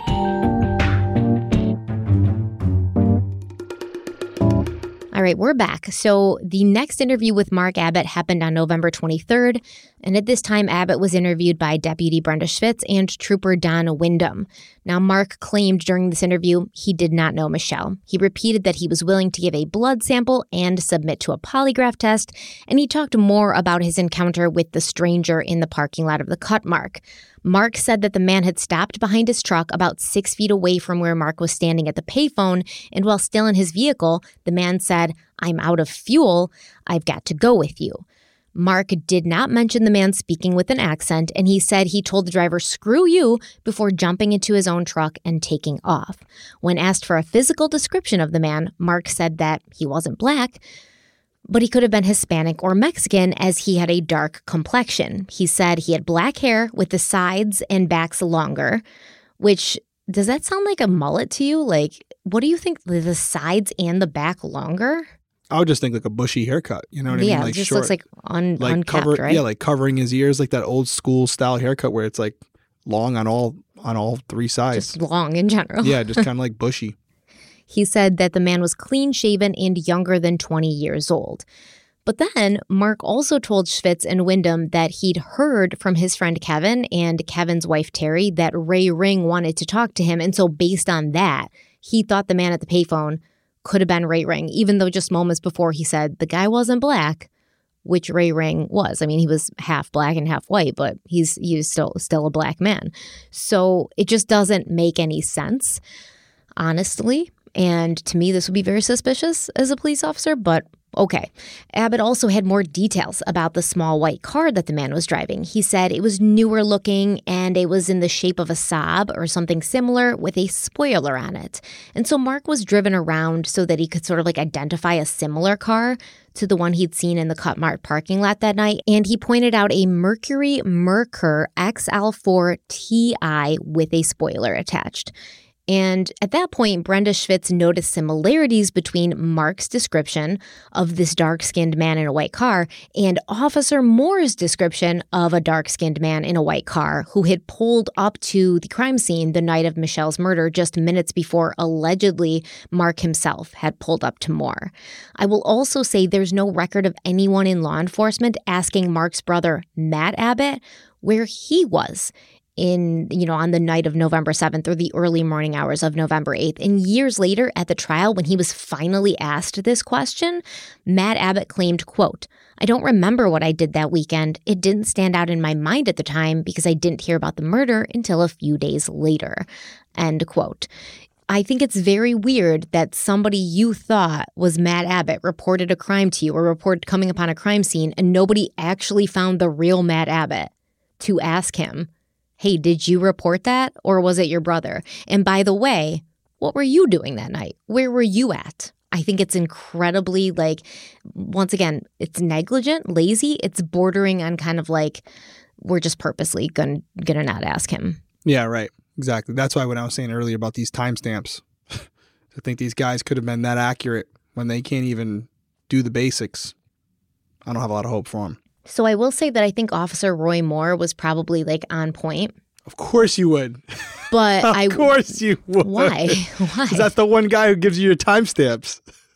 No, uh, Wes Drury did too. That's Yeah. who Mark allegedly talked to when he was mad the When sheriff's he, office. when he rolled in there, yeah. Wes. So, but I don't, I don't really trust Wes Drury that much. I think that he's kind of like too close to What the gave it away? situation. I just think he's too close to the situation. the fact that a guy came into the station, he let him go home right away without you let him go home and, and then Yeah. like later the next day he's like hey you you you were Matt when you reported and then Mark was like no I'm Mark I said that and, and Wes Drury was like okay Yeah. you know and they Yeah. didn't push it like That part, is that your hesitation? yeah Okay. So, after Mischelle's murder, Scott County Sheriff Bill Farrell announced that he believed her death had been an isolated incident and people didn't have anything to fear. So, basically, like, there's not some serial killer out there just randomly targeting young women. We believe that this was like personally fueled and you don't have to worry that there's some killer on the loose that's going to like attack your daughters. Friends and family established a reward fund in return for information leading to the arrest and conviction of the person or persons responsible for Mischelle's murder, and tipsters were directed to call the sheriff's department with any details that they had. And some tips did begin to come in. Marcia Bollinger said that she was driving east on Highway 77 at 12:45 a.m. the night of the murder when she saw a man walking on the shoulder of the road headed west away from the Farrell Sales Trailer Park. She described the man as being about six feet tall, medium build, with no beard or glasses, wearing a tan quilted zipper jacket and tan work pants. His hair was light colored and scraggly, styled in a mullet, and it came to his collar. Roy Easter visited the sheriff's office on the Monday after Mischelle's murder and told law enforcement there that around 1:25 a.m. he'd been driving home from a pole tournament in Charleston, Missouri when he saw a man just past the Farrell RV sales lot and this man was walking on the side of the road. Easter said the man was about 6 foot with light colored shoulder length hair and he was wearing a thin dark colored jacket. Easter also thought he remembered seeing a car sitting at the stop sign for the interstate exit ramp in the location that Mischelle's car would be found very shortly after this. Shortly after talking to Roy Easter, the sheriff's department got a call from a woman named Kathy Corver, and she reported that she and her husband had been driving south on Interstate 55, about half a mile north of the Benton exit, and they actually saw the flashing lights of first responders at the location of Mischelle's vehicle. This was around 2:15 a.m. Kathy said that as they were driving, two young men ran out from the median in front of her vehicle, and she had to slam on her brakes to not hit them with her car. Kathy said both of these men looked to be in their 20s. They were about six feet tall and of medium build, and Kathy could see the one closest to her car in more details because of her headlights. She said he was wearing a bright blue shirt, blue jeans, a thin jacket, and he had dirty dishwater blonde hair that looked as if it had been cut very badly. Police also heard from a man named Justin Tanksley who was driving his girlfriend home on Highway 77 between 1 and 1:15 a.m. Tanksley also saw a man in front of Farrell's RV sales. The man was white, about 6 foot tall with medium build and dark hair. Justin also recalled something that I think is important. He said he saw two cars parked at the exit where Mischelle's car would later be found. One was parked behind the other, and both vehicles had their headlights turned on. And once again, this is at between 1 and 1:15 a.m. He couldn't recall. I know I'm asking you now, like you can go interview him, but he he didn't recall what the second vehicle looked like. He could only he could see headlights, but couldn't see the color of the vehicle, make, model, nothing. Couldn't I see if it was a car or a pickup truck.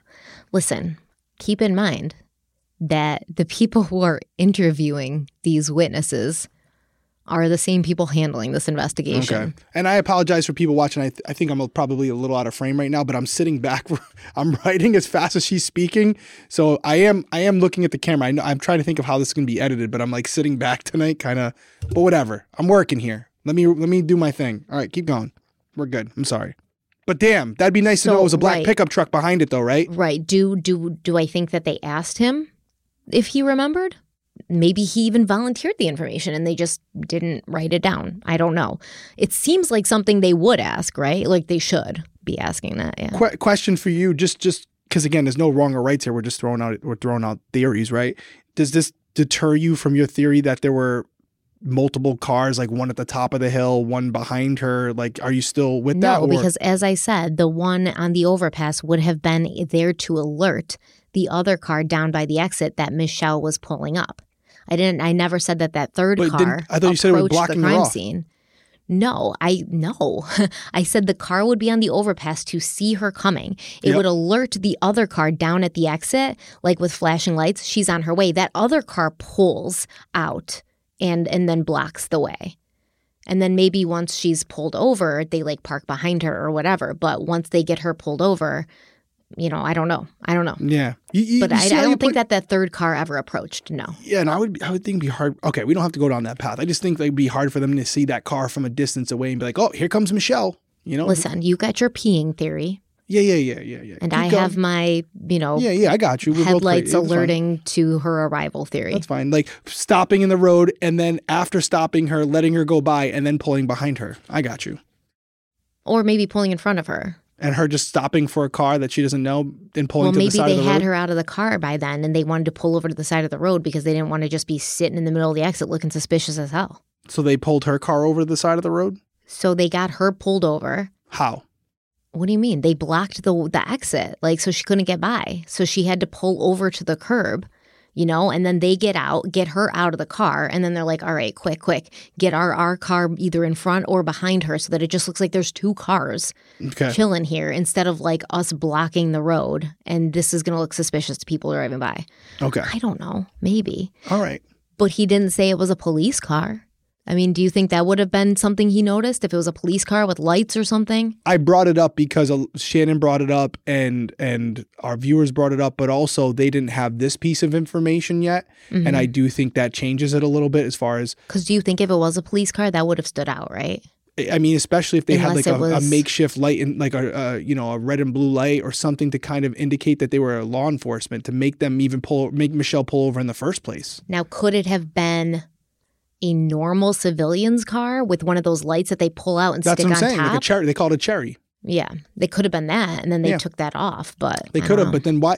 You know, it's one of those things where if they put it on and then they take it off. If I'm Mischelle, I'm like, oh, this ain't right, and I'm taking off again. You know what I mean? well, It's they like take it off, you know, after the fact. after. Once I they think already whatever have her out happened to the car. Mischelle happened fast. I'm just being honest. Yeah, I do I not know. think this was a methodical, played out like Listen, long. the whole the whole concept of why she would pull over is very much like a big question mark. She had to pee. Just saying. I don't know. Like I think, I think you're looking at this from the viewpoint of a man. You a lot of people in the comments agreed with me. Well, I'm I'm glad for you. They they would agree with you. They would it. agree with you if you said the freaking No, a lot of people said green. they couldn't. They, a lot of people said they couldn't hold it. Maybe it was she had a been mile and a half away, dude. And her freaking curfew was 1 a.m. Like it was a mile and a half away. Uh, There will be, it will be a cold day in hell before I get out of my car in goddamn November, pull down my pants in the wilderness, and just let it loose. I've done it. When my when my house is a mile and a half away. Some people have uh, small bladders, Stephanie, and I think you're judging right now. It's not right. I'm telling you that no, okay? It will never be exposed to the cold and the wilderness. There's you. ticks. There's ticks out there, man. They Some of us- jump. some of us are one with the wilderness. You you shouldn't be as no. Mm-mm. I'm not no. Uh, Maybe if it was like I was I was nowhere near a bathroom and I had no idea when I would be and it's not like the side of a public highway, maybe then if there was nothing else I could do, but you know what I'd probably do find a cup in my car and use that.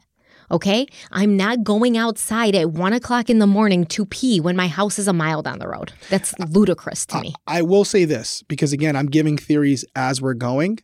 I will say that based on what's going on with Mark, okay, and I don't think it's any secret here. I think the guy, my opinion, is mo- more than likely involved with this incident, right? And if that's the case, and they do know each other, is it more plausible that somehow there was a plan to meet up near her house on the I ramp wonder. without being too close to the house so like her you know people would see her and them yeah they could have pulled over to the side of the road and, and were meeting up there and maybe he wanted to hook up and she didn't and things went south that could explain it as well she yeah, would but recognize his car remember that Leon Lamb said Mischelle wanted to spend the night, or he or she wanted him to drive her home. So if she had a plan to meet up with Mark, why would she do that? shit yeah why would she do that? And then again how would how would mark and his goombas know that that she's going to be strolling down the road by herself? Maybe leon's giving her a ride home but how did they know she would be alone when they tried to like box her in and pull her to the side of the road? Like there's no cell phones then so there's no way of knowing. I mean i hate to say it But how about this? Maybe she does something to Mark, says something, like threatens him in some way, and he tells her, You better watch yourself. But when? Because me and my boys, we're going to get you. And you're not going to know when, and you're not going to know why, but we're going, we're going to get you. And so she was just paranoid in general that he would be like trying to find her or he would be waiting for her. And she, that's why she wanted Leon to drive her home, or that's why she wanted to stay, just because she was like very concerned about this, stressed out about it, paranoid about it. So how would mark and his his friends know that she's at leon's and going to be on her way home at that time or Well, not they wouldn't left have to know that she was at Leon's to they're know just that sitting she there would waiting be. on the side of the highway hoping Well- she's going to come that way and get off the ramp that way Well, she was out that night, right? She could come from any Saturday direction. night. She could come from any direction and maybe she's not going to be alone. Maybe she can be with Leon. Maybe she can be with a friend. You know what I mean? This is like, how would they have the the intel for a reasonable period where it's like, hey, we know she's at Leon's right now. She's got to be home by one. We're going to get there around 1245. We're going to grab her when she does. Okay, here's another thing. Okay. I feel like Mischelle knew something was coming because not only did she ask Leon if she could spend the night or if he could drive her home, but remember, she had dropped her friend Lalisha Odell off at home right before she went to Leon's and she'd asked Lalisha, Can I spend the night?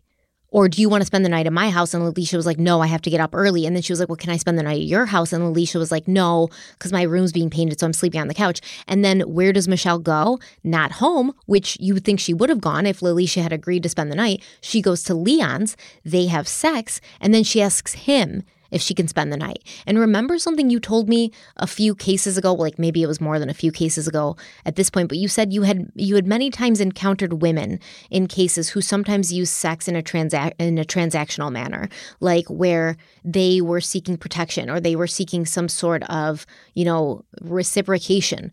Maybe Mischelle Yeah, she's left using sex as currency to possibly stay there, is what you're saying? maybe yeah maybe mischelle left lalisha's and lalisha said no i can't spend the night she went to leon's knowing that if they had sex she could then pose this question like well can i stay the night or can you drive me home Don't you think if all that was going on, where if there was some story where she knew something was up because there was some things that had gone on, a woman who was writing all these other minute details in her journal wouldn't have mentioned any of that in her journal? i think that she did i mean we know that she didn't mention anything about telling guys she was pregnant and Well, you know that makes her look bad. But if somebody if somebody was Well, actively threatening her, I don't think that she would want anybody to know she was wrapped up with Mark Abbott in that she's way. talking about him, and, the, and if it's him, she's talking. She mentioned him numerous times in the journal entry. He refers to him as Mark, and she mentions him a couple of times, but not in October or November. okay, So, did something go wrong? What happened? She spends the night at his house early in September, and then no mention of him ever again. What happened? yeah, So, I think that she probably knew that somebody could read her her diary if she wasn't there. You know, it's just a book. You open it. And so she was very, you know, careful about what she put in there. this is a good point here, and I know we're going off the path here, so sorry, but I all think I think it's all relevant because these are the conversations that would be happening in in in a murder room, right? If you're like the detectives would be throwing around scenarios and they'd be debating each other, they'd be yelling at each other, arguing. We've done it where we're all throwing out you know scenarios and we're poking holes in each other's scenarios and people are passionate about what they believe and they're arguing and they're defending it. Let's just put this out here because there's one thing that's becoming apparent to me. Mark does not look good in this whole situation. We I think we all acknowledge that.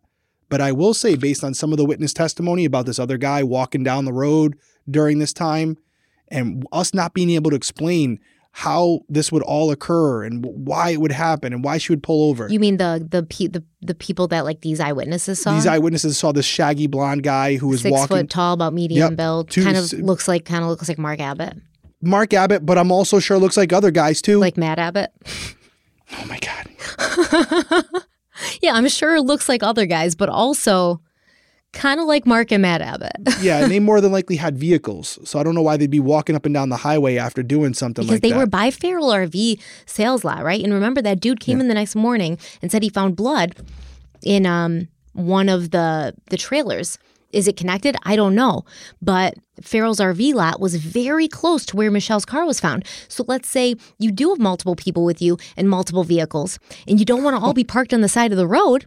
You don't want to all be parked on the side of the road. So you park at the RV lot, and then you can quickly and easily walk there. Yeah, they're the, the this is like a version of the Godfather. Okay, let me let me let me You're gonna thi- feel so stupid if it comes out that I was right and you and you taunted me about let- it. I'm not taunting you. I'm not taunting you. I do want to put something out there, not only for the qualification, but also because it has become apparent to me at least. Mark doesn't look good for this. He I mean, I should say he does look good for this. But I do want to remind everyone because I think it's important. We could be looking at a scenario here where this is so hard for us to kind of compute and put our head around it and how to make these puzzle pieces fit with these different players that we know of. And the reason we're unable to do it is because the person actually responsible has never been identified. Could this be as simple as some man walking along the side of the road, sticking up his thumb, and Mischelle pulling over to see if he was all right? And when she did, he pulls out a gun and something happens from there. Could it be that simple? I mean, nothing's uh, like impossible, obviously, but I just I don't I'm not leaning there. So let's take a break and we'll be right back to finish out the episode. This is our last break. Yay! Most of you have probably heard me sing the praises of Prose and their truly custom made to order hair care. Switching to a custom routine from Prose was definitely one of the best things I've done for my hair, and I will say the results I'm seeing just keep getting better and better. There's been a, a long time that my hair and I have had a very love hate relationship. It's it- Eh, when it's good, it's good, but when it's bad, it's bad. And when it's bad, there's nothing that I can do with it. And I really longed to just have more control over my hair and my relationship with my hair. And since I have been using Prose's customized products, they're customized for me, for my hair needs, and they're personalized to what I need for my hair. I've noticed a huge difference in manageability, which makes my hair more consistent day to day instead of just randomly waking up and, and just praying it's going to be a good hair day. Prose knows that there's more to you than just your hair type, and they've given over 1 million consultations with their in depth hair quiz, which is how I got started and how you'll get started too. I really enjoy the hair quiz because it asks you questions you wouldn't expect. It asks you stuff about like your eating habits, the damage level of your hair, uh, your exercise, your zip code.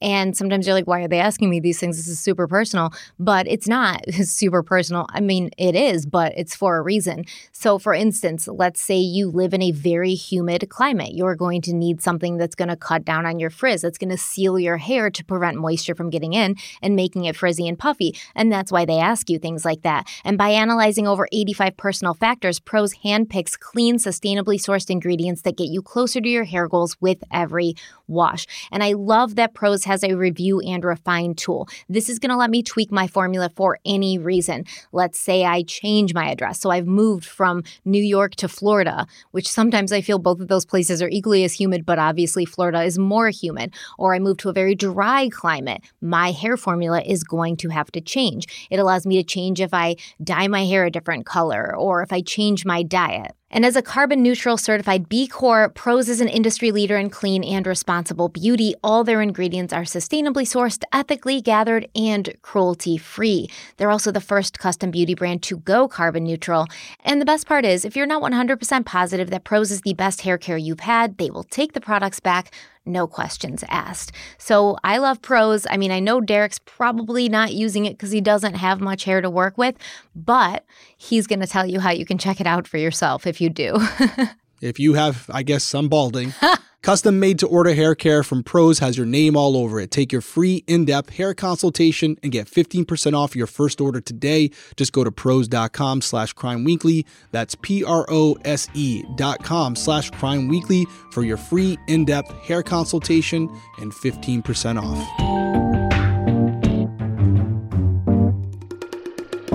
None of these tips or eyewitnesses turned into anything substantial. Of the roughly 10 murders that Scott County had seen during Bill Farrell's time as a sheriff, they'd all been solved within a week, and it seemed as if Farrell maybe thought that Mischelle's murder investigation might be going the same way. But as months went by with no arrest and no leads strong enough to make an arrest, and as the community became more restless and concerned, Farrell and his investigators found themselves with no new information, and they had to go back over ground that they'd already covered. On January 6, 1993, Deputy Brenda Schwitz and Trooper Donna Wyndham interviewed Mischelle's friend Lalisha Odell again. Lalisha was asked to try and remember any incident between Mischelle and anyone else that may have gone bad, such as someone she'd broken up with or rejected, someone who might have had an axe to grind with her. And Lalisha remembered the night of the Halloween party that she, Mischelle, and Chantel Kreider had gone to at John Worley's trailer. And she mentioned someone named Todd Mayberry. Lalisha said, quote, Mischelle was drunk and kissing Todd, but when she sobered up, she told him to get lost. He went crazy. He called her a bitch and a slut and told her he would beat up every boyfriend she ever had, end quote. For some reason, Todd Mayberry was not interviewed until February 1st, almost a month after Lalisha revealed this information, and he claimed that although he knew Mischelle, they had gone to the same school and he was two years ahead of her, he had not actually interacted with her until the night of that Halloween party, and that had been the last time he'd seen her. He said, quote, We were drinking together and kissing, and she suddenly got up and said she had to go home. I didn't shout at her. End quote. Now, it's worth mentioning that although Mischelle did talk about kissing Todd Mayberry at the party in her diary, she never did write about him calling her names or yelling at her. Once again, as we mentioned earlier, does that mean it didn't happen, or does that mean that she wouldn't want somebody to know that it had happened if they read her diary? Is Lalisha imagining things? Did Mischelle tell her the story in a dramatic way so Lalisha thought that happened? Or you know, did it actually happen and Todd Mayberry's lying? I don't know. Mayberry said that after the party, he never tried to contact Mischelle again, and on the night of her death, he'd been at a party at Jason Grogan's.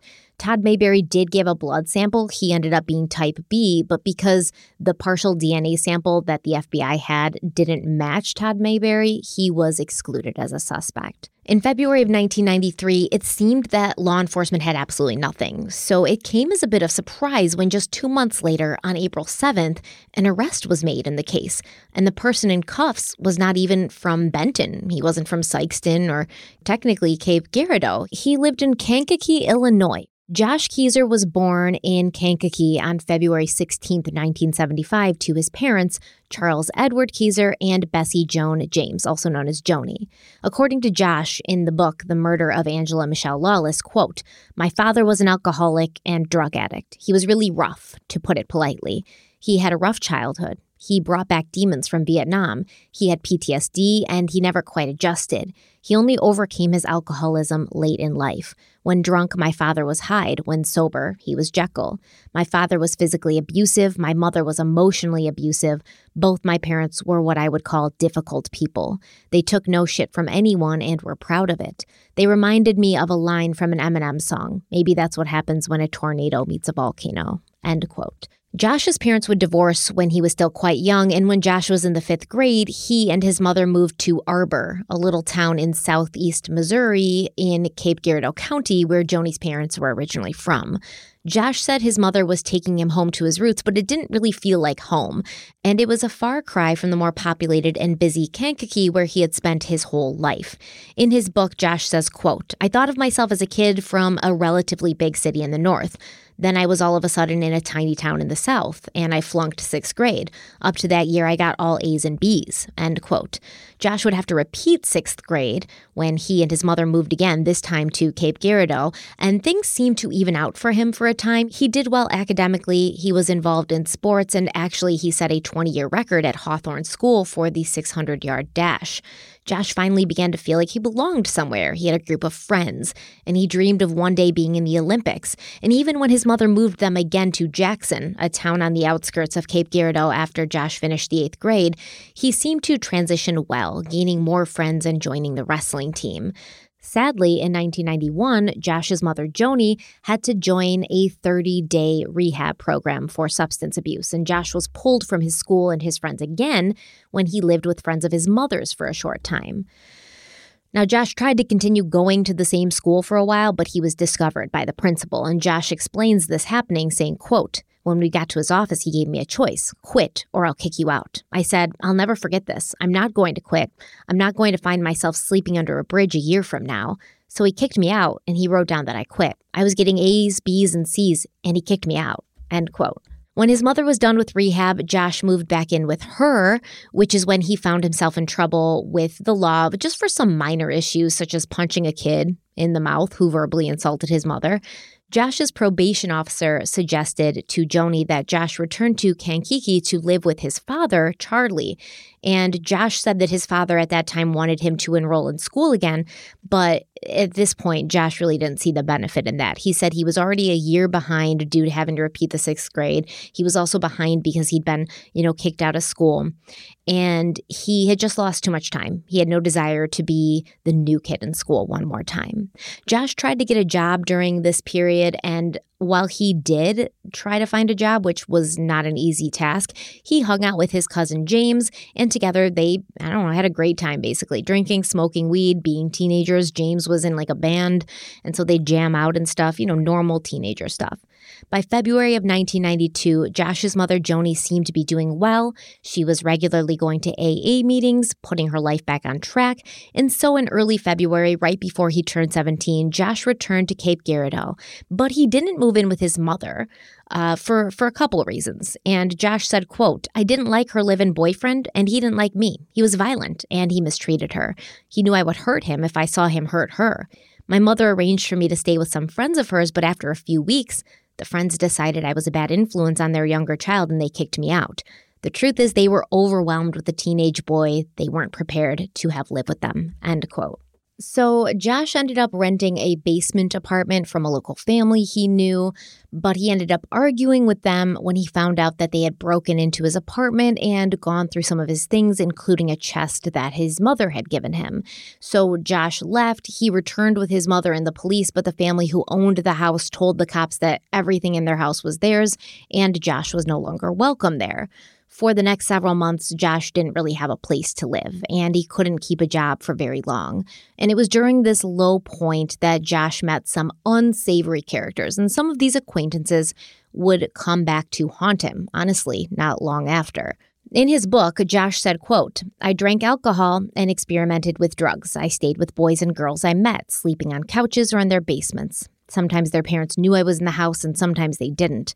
Sometimes I slept in abandoned houses, at laundromats, in apartment complexes, or in friends' cars.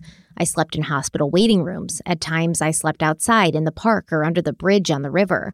Most of the time, I didn't sleep much at all. End quote. However, even though Josh was living a little bit on the wild side, he had no real record with law enforcement at this point. In September, two months before Mischelle Lawless was murdered, Josh left the area again and moved back to Kankakee, where he found himself in a gang called the Latin Kings. I think this is like a pretty well known gang. Am I wrong? You were in law enforcement. Yeah, Latin Kings are, I would say, Latin Kings, Bloods, Crips, probably the three most known like street gangs, and then obviously you have like a lot of motorcycle gangs. But yeah, Latin Kings is very well known. Okay, so this was actually a gang that um, his his two of his older cousins um, were also members of, and these two older cousins had found themselves in trouble with the law, and they had served time in prison. Now, Josh says he wasn't a core member of the group. He said, "quote I was one of those on the fringes. I got the gang's crown tattoo on my back, but my cousins protected me from the most violent parts of gang life. I didn't have a violent initiation, and I wasn't involved in serious crimes. Gang membership." Membership gave me a sense of belonging and a self confidence I never had before. I was somebody to be feared, not just for myself, but also for the gang that would stand with me and fight. I was good with my hands, I liked to fight, so why not fight with the kings? End quote. Josh's passion and skill for fighting would illustrate itself when he got into it with his father, who was unhappy about his gang membership and who had started trying to discipline Josh for small things he would do at home to sort of keep him in control. One night, Josh had taken his corded phone into his bedroom and closed the door so he could talk to a girl in private. And this was something his father, Charlie, had asked him multiple times not to do. So Charlie busted into the bedroom, yelling at Josh to keep the phone cord out of the door. And Josh retorted back that it was his his phone and he told his father, fuck you, which led to a scuffle. Charlie punched Josh in the mouth. They wrestled around the room, smashed into walls, and then things escalated.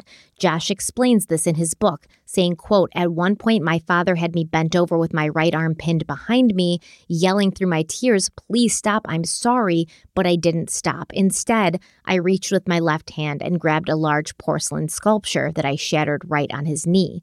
At that point, my father let me go. Looking back on it, I was wrong. He was doing the best he could, and I didn't make it easy on him.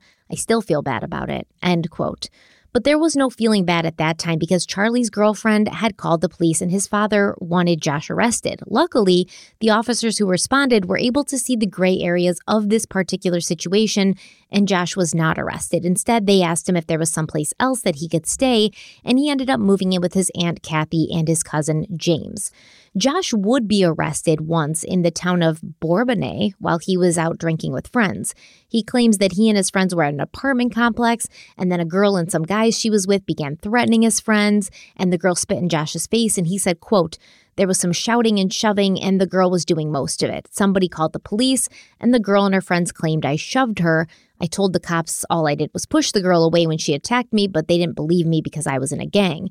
They arrested me on a juvenile charge of assault and took a mugshot, but I was released before the end of the day. End quote. In November of 1992, when Josh was 17, this is the same month that Mischelle Lawless is murdered, he realized that he might want a different life for himself. He was actually doing all right at that time. He was living in an apartment with some friends, he had a stable job at Wendy's, and he'd pulled away from the Latin Kings. And at this time, Josh spoke with an Army recruiter, believing that he'd gone through enough in his life that he had what it took to be in the military. Unfortunately, the recruiter told Josh and some of his other friends who were in the Kings, who also wanted out, they were not what the Army was looking for. Um, the the recruiter apparently cited their lack of education as a reason, but Josh and his father suspected it was their gang membership that painted them as not being army material. Josh's effort to set his life straight, however, did make his father Charlie proud, and their relationship began to improve. Josh's relationship with his mother was getting better as well, and he spent some time with her during Christmas of 1992 in Cape Girardeau. While there, Josh reunited with some old friends that he used to run with back when his life was not so together. And it doesn't necessarily seem that this was a choice for Josh to remain in Cape Girardeau because Josh didn't have a driver's license or a car and he had to pay a friend to drive him there, and the friend just left town without letting him know. and This basically left Josh stranded. Now, at this time, Josh met back up with an old acquaintance, a man named Kelly Church, and Kelly took Josh to a party at the home of Stacy Reed, and Josh already knew Stacy because he dated her years before, I believe back when they were in like grade school. Um, two other people Josh knew from the old days were also at this party, Chuck Weisinger and Sean Mangus, and these names will come back up in our story story.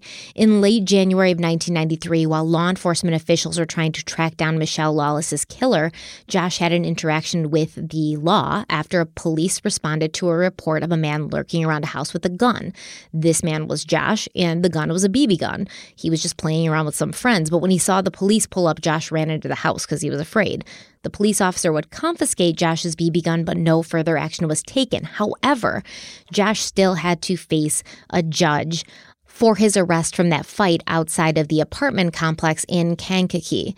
The judge agreed to let Josh plead guilty to this charge and gave him a deal. Josh would have to leave the Latin Kings completely and take part in something called the Teen Challenge, which was a Christian residential program for troubled teens in the Cape Girardeau area. Now, the plan would be for Josh to be processed in Cape and then sent to the program's facility in St. Louis for a year. And according to Josh, he was on board for this until he became triggered when the husband or brother of the teacher who'd gotten him kicked out of school in Jackson was assigned to walk him through the facility. Josh said this like brought back old trauma and he left the day after he was admitted. Josh tried to go back home to his mother, but she wouldn't take him in, um, partly because he'd left the program. And Josh also believes that she was scared of her abusive boyfriend who made it clear he didn't want Josh back. Next, he reached out to his father in Kankakee, but Charlie also said that Josh could not come home to him. And Charlie decided instead to return Josh to the Teen Challenge facility in St. Louis. Josh tried to tough it out there, but ended up leaving again and taking a bus back to Kankakee, where Charlie agreed to let him stay if he stopped his affiliation with the Latin Kings once and for all and got a job. So Josh started working at the local Kmart and he was putting things in place to get his GED. He and his father were on much better terms. And in February of 1993, Josh was ready to celebrate his 18th birthday in Kankakee. He didn't know that as he focused on pulling himself up and getting on the right path, there was a plot going on in the Cape Girardeau County Jail amongst men he'd believed at one time to be his friends. On February 27th, Trooper Don Wyndham got a call from a deputy at the jail saying he had some inmates who claimed to have information about the Mischelle Lawless case.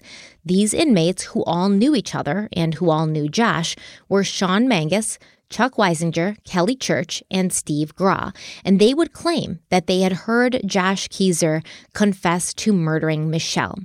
This would set off a domino effect of events that would end with Josh facing a 60 year prison sentence for a murder he did not commit of a girl who he had never even met. It's amazing they were able to uh, find out who this guy was, how he was connected to this, get him charged. I'm really interested to hear how they got there because, mm-hmm. as you just said right now, he was charged and convicted. So not only did the police department put together a case, but clearly the jury bought it. So I'm interested to hear how we got here, how we got to a guy who is now innocent of this crime as we sit here today, but got a 60 year prison sentence. How do we get there? When there are other people that, as we sit here, have not been cleared do not have an alibi, do not have exculpatory evidence linked to them. And if you look at it, in November of 1992, when Mischelle was killed, Josh was living in Kankakee, which was 300 miles away from Benton, Missouri. And he didn't have a car or a license. Yeah. So that's why I'm interested to see how they got there because yeah. obviously they didn't just go in there and say, we're charging him because. So yeah. I'm interested to see what narrative that they, what, what narrative they painted so to convince a jury of this that he was responsible for this crime because I'm not saying the story's true, clearly it's not, but there's clearly a narrative that they presented that was believable enough for this jury. I'm sure there was a lot of lying, a lot of misrepresentations, a lot of falsifying documents, whatever you're going to tell me to get to this point because you would have to do some serious shit to go from a guy who's never met this woman before, doesn't have a car, to him being found guilty by a jury of supposedly his peers. So it's a big jump. So we're going to talk about that next episode, right? But before we leave, do you be- do you believe that his membership in the Latin Kings sort of made him an easy target to pin a murder on? Of course, because you course. hear like as a jury member, the Latin Kings are a very dangerous gang, right? Like because when I read that, I was violent. like, yeah, yeah, when I read that, I was like, damn, the Latin Kings, like yeah. that's legit. You know, like I don't know about all the street gangs out there, but I yeah. know about the Latin Kings, so if you hear that as a jury member and you may be biased into thinking that, you know, every every gang member is just a violent predator waiting to kill somebody, it might be easy for you to overlook other facts, I guess. Yeah, of course. You know, I guess if the more you learn about gangs, though, and, and I've said this about prison as well, where you have these street gangs. I'm not saying they're good people, but I will say there is a code. And in some situations, women and children are kind of off limits. And in fact, the Latin kings in the prisons, if they find out that you're someone who harmed a child, you don't usually last very long with those types of gangs. You know, that's, that's where they draw the line. So, yeah, I can see how him being a someone affiliated with a with a violent gang like the Latin Kings, and then also having some of his own run-ins, right? A couple, but nothing serious. Nothing serious, but so it, it made it easier to put it on him. And I don't know. I don't want to speculate too much, but I'm sure he was brought in, and you know, I don't. I don't even know. I don't know where this story is going to going go. How we got from a guy who had never met our victim before to being charged and convicted of her murder. That I want to see how we get there. What steps w- occurred to get us there? Were there any missteps by by Josh as far as like you know was he brought in to be questioned and didn't know his rights? And again, this is I'm totally guessing right, here. I don't know. Yeah, yeah, yeah. But I mean, what what happened where he maybe said or did something where they're like, ah, we got him. You know, like what, what or if there even was anything like that. I'm wondering, like, as a as a former police officer, how much weight do like jailhouse informants carry? Really? Uh, jailhouse informant saved my life. Mhm. So I mean, it depends on the circumstance. I had a hit put on me, and it was a jailhouse informant who saved me and my family. yeah, I remember the story. Yeah. So I, I guess it all depends, right? Like I think there are there are times where jailhouse informants are doing it uh, to in, return getting a less a lesser sentence for themselves. Mhm. There's some incentive, right? yeah. Um, with my particular case, the person didn't want anything. They wrote a letter to the, the correctional officer, said, "Get this to Derek Levasseur." They just didn't want it. I had I had arrested them in the past, but when I did, I was according to them respectful and did it in a way where they didn't feel like they knew I was just doing my job, Mhm. and they always they always appreciated that. And we had never spoken after that, but when something happened in the prison, they heard my name. They gave me a heads up. So I think you have to evaluate each individual and what their motive is behind it.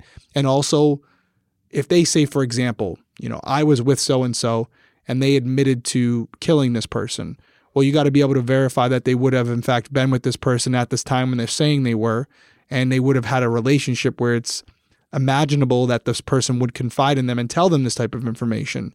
Um, and then also see what they're in there for. Because if they got life in prison, they may just be bored. So there's, I think there's a lot of lot of different things that you have to evaluate to decide whether or not it's uh, Reliable. it's reliable. But I will say, just based on your your hint, that I'm assuming someone in prison said that Josh admitted to killing Mischelle to him. Yeah, like and- more than one person. Right, and. I'm- I'm but assuming- they all were like. It seemed like seemed like an orchestrated. Well, yeah, we got to dive into it. We got to Yeah. dive into that because that's Yep. interesting. I don't know why they would, but maybe I'm assuming Josh has an opinion on that. So it'll be interesting to hear all of that. And it'll also be interesting to hear these individuals like did they give something that would be considered guilt knowledge like something that wasn't known to the public i, don't, I would assume not I Um, would say no. yeah. Yeah. No, I think I think is uh, obviously we're going to dive into Josh more because this is where even if it's not let's just say for for this part right now it's not malicious, which it appears it probably was, but it was just negligent police work where they're now completely focused on Josh and maybe not focusing on others who could potentially be good for this crime. So not only are they going after an innocent man, but in the process they're letting go the actual offender. That person is able to escape and go on throughout their life to this day because they got they got focused on one guy and the wrong guy. Okay, so we will get into that next week. Everybody, leave, if you're watching on YouTube, leave your comments. Let us know what you think about this case so far. And other than that, if you're just listening and you haven't followed us on YouTube yet, go ahead and do that. Follow us on social media, Crime Weekly Pod, and don't forget to check out Criminal Coffee Company because are we still running the sale or no? No, by the time this comes out, sale is over. But we had, I, I don't know, hundreds and hundreds of people use the code. So thank you for that. That was a we we sold a ton of coffee to the point where I'm running around to order more. Great job. But I, I will say, if you're going to be in CrimeCon this month, we are going to be running another sale for people who are at CrimeCon, and we might have a little surprise for you at CrimeCon so that you can try criminal coffee for yourself in person. So don't forget to stop over to our booth on Podcast Row so you can find out what's going on. Right. Even if they're not at CrimeCon, I know a lot of people have DM'd me and DM the Crime Weekly page where they're saying, "Hey, I'm in Florida. Are you having any meetups?" And we're probably going to do something. It, it Mhm. most likely will be at the resort. The kind of the we don't really have a car. We're driving around, so more than likely it'll be one of the establishments there. But just keep an eye on our social media, Crime Weekly, and uh, if we're going to do like a meetup, we'll we'll post it there. So if you're someone who doesn't can't make the crime con event for whatever reason but just want to hang out for a couple hours we will probably be somewhere in town in orlando Oh yeah, well I, I told people because I got messages too to just keep an eye on our social media. So this Yeah. is another reason to follow Crime Weekly, especially Yeah. on Instagram. we'll post it on there for sure We'll post it on there. Yeah. yeah if we're going to do a meetup because we didn't do like a formal one this year where it's like hey you bought a pass hmm so you get to come we're, we're just doing it where it's like hey we're at this public place free for all, man. yeah if you want to show up show up we'll be there from you know for these hours Feels and dangerous now that we say it like that. yeah i mean it's not the, probably the smartest thing to do okay she said it best i don't have to repeat everything everyone have a good night stay safe Yes. out there see you next week Bye.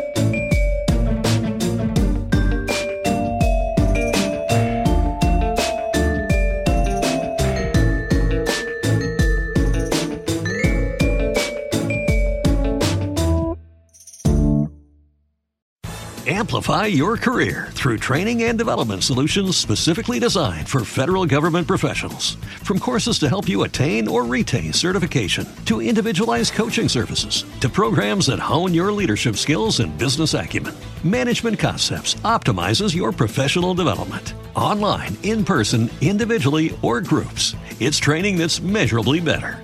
Learn more at managementconcepts.com. That's managementconcepts.com.